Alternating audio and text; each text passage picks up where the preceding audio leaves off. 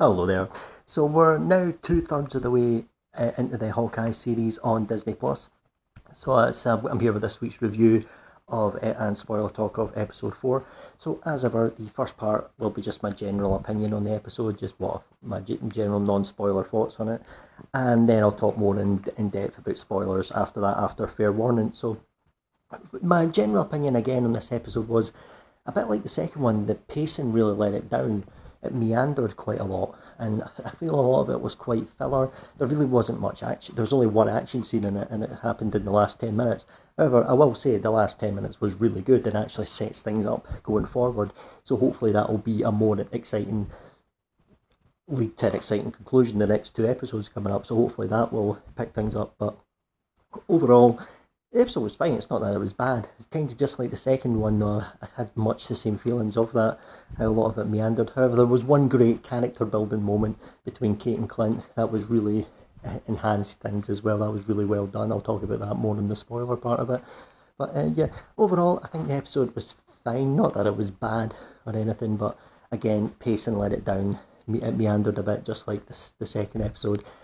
So it seems funny, like the even numbered ones are the ones I'm not so keen on, but I really like the odd and even episodes, like episodes one and three, I've enjoyed a great deal. But two and four I've been a bit eh, on. It's almost like the opposite of that theory that people used to have about the Star Trek movies. Not that I've watched many of them, but the the theory used to be the even numbers good and the odd numbered ones not so good. That was almost like a flip on that, but ah, well, there you go. I digress. But overall, I'm still on board with the show. Still going to keep watching it. So uh, I think it's well set up for the next two weeks. So hopefully it delivers. So that's my non-spoiler uh, opinions on that.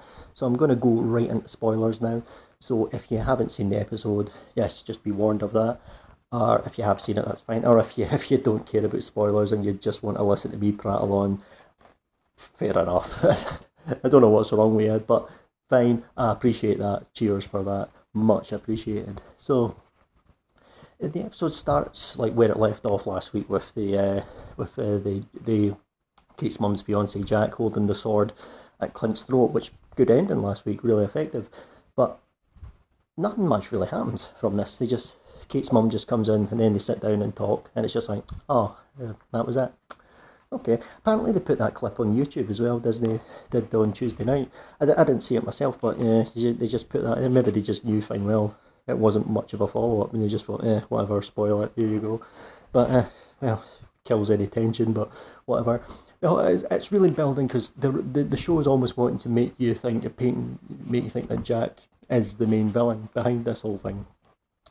Uh, like he, they're making it feel like he killed the, the other guy, the uncle guy in the first episode and things like that. But it's probably almost certainly going to be that it's Kate's mum.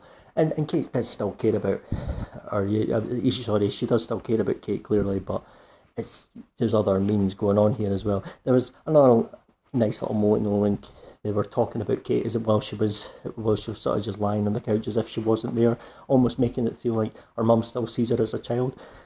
What her motivations will probably end up being, it'll be something would probably try to protect her. I'm sure it'll be something like that. But yeah, there you go. She even did have a a talk with Clint when she was talking about how um, people can be good but still end up dying, like Black Widow and things like that. So you know, there's that. Speaking of Black Widow, this actually turned into the the great little character moment I was talking about when uh, Clint and Kate were sitting at home in the in the living room, and Kate was talking to him about the best hit, the best shot he's ever taken, and then Clint talked about the it was the best one he's never taken, and then she figured out it was Natasha, and then because he knew that you know Natasha didn't want to be they didn't want to be doing that that anymore and it did show a lot of the depth and thing. That was a really nice moment. The acting with Jeremy Renner there was great. Even seen some little flashbacks in his head of the moment when Natasha died. Though it'll be a little callback to that later on.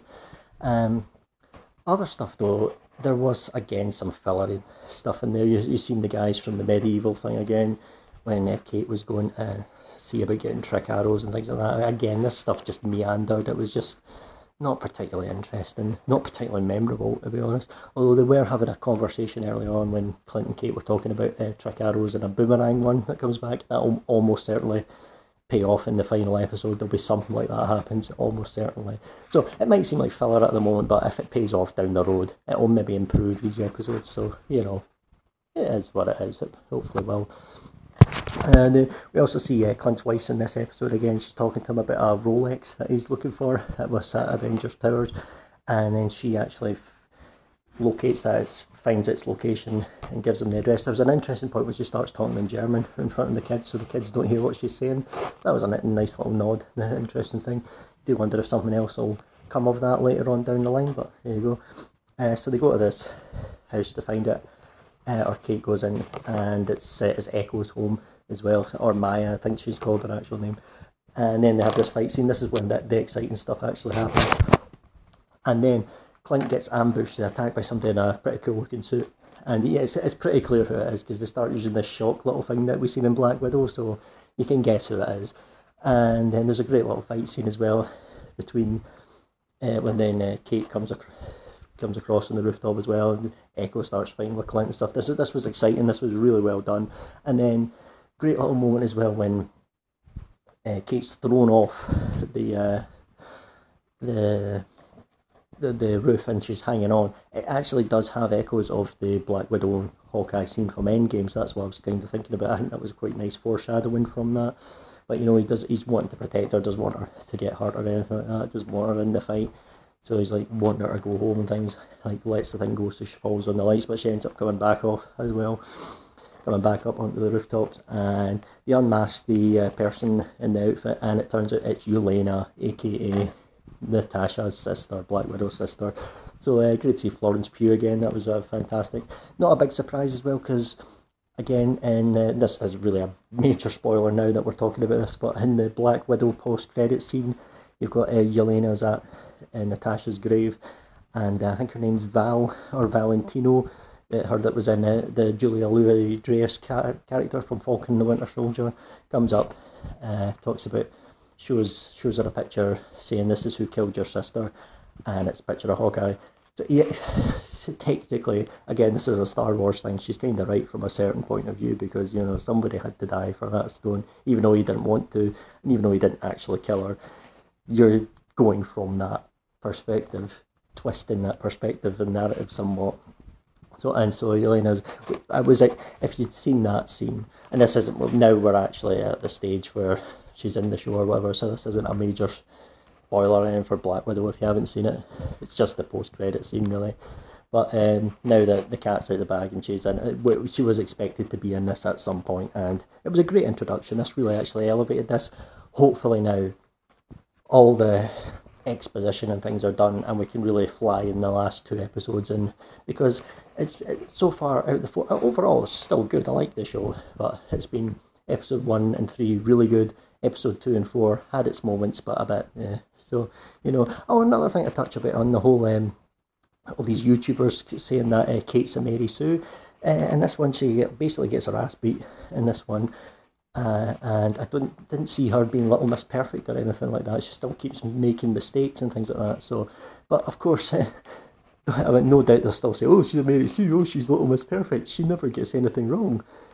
yeah, okay, fair enough, whatever. you know, seriously, you, you know, some people just have their agendas and they're never gonna shy away from them. But whatever, I digress. So anyway, that's my thoughts on this week's Hawkeye. Uh, again, two more episodes to go. I'll be certainly doing the same review and spoiler talk for them once I've seen them over the coming couple of weeks. Of course, as well on the 29th of December, uh, on the Book of Boba Fett uh, begins, so I'll, I'll be doing that as well for that. So there you go still exciting stuff on Disney Plus, good stuff. So there you go.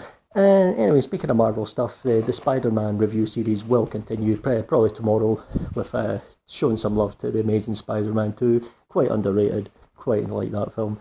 So there you have it. So anyway, thanks ever so much for taking the time to listen, and goodbye.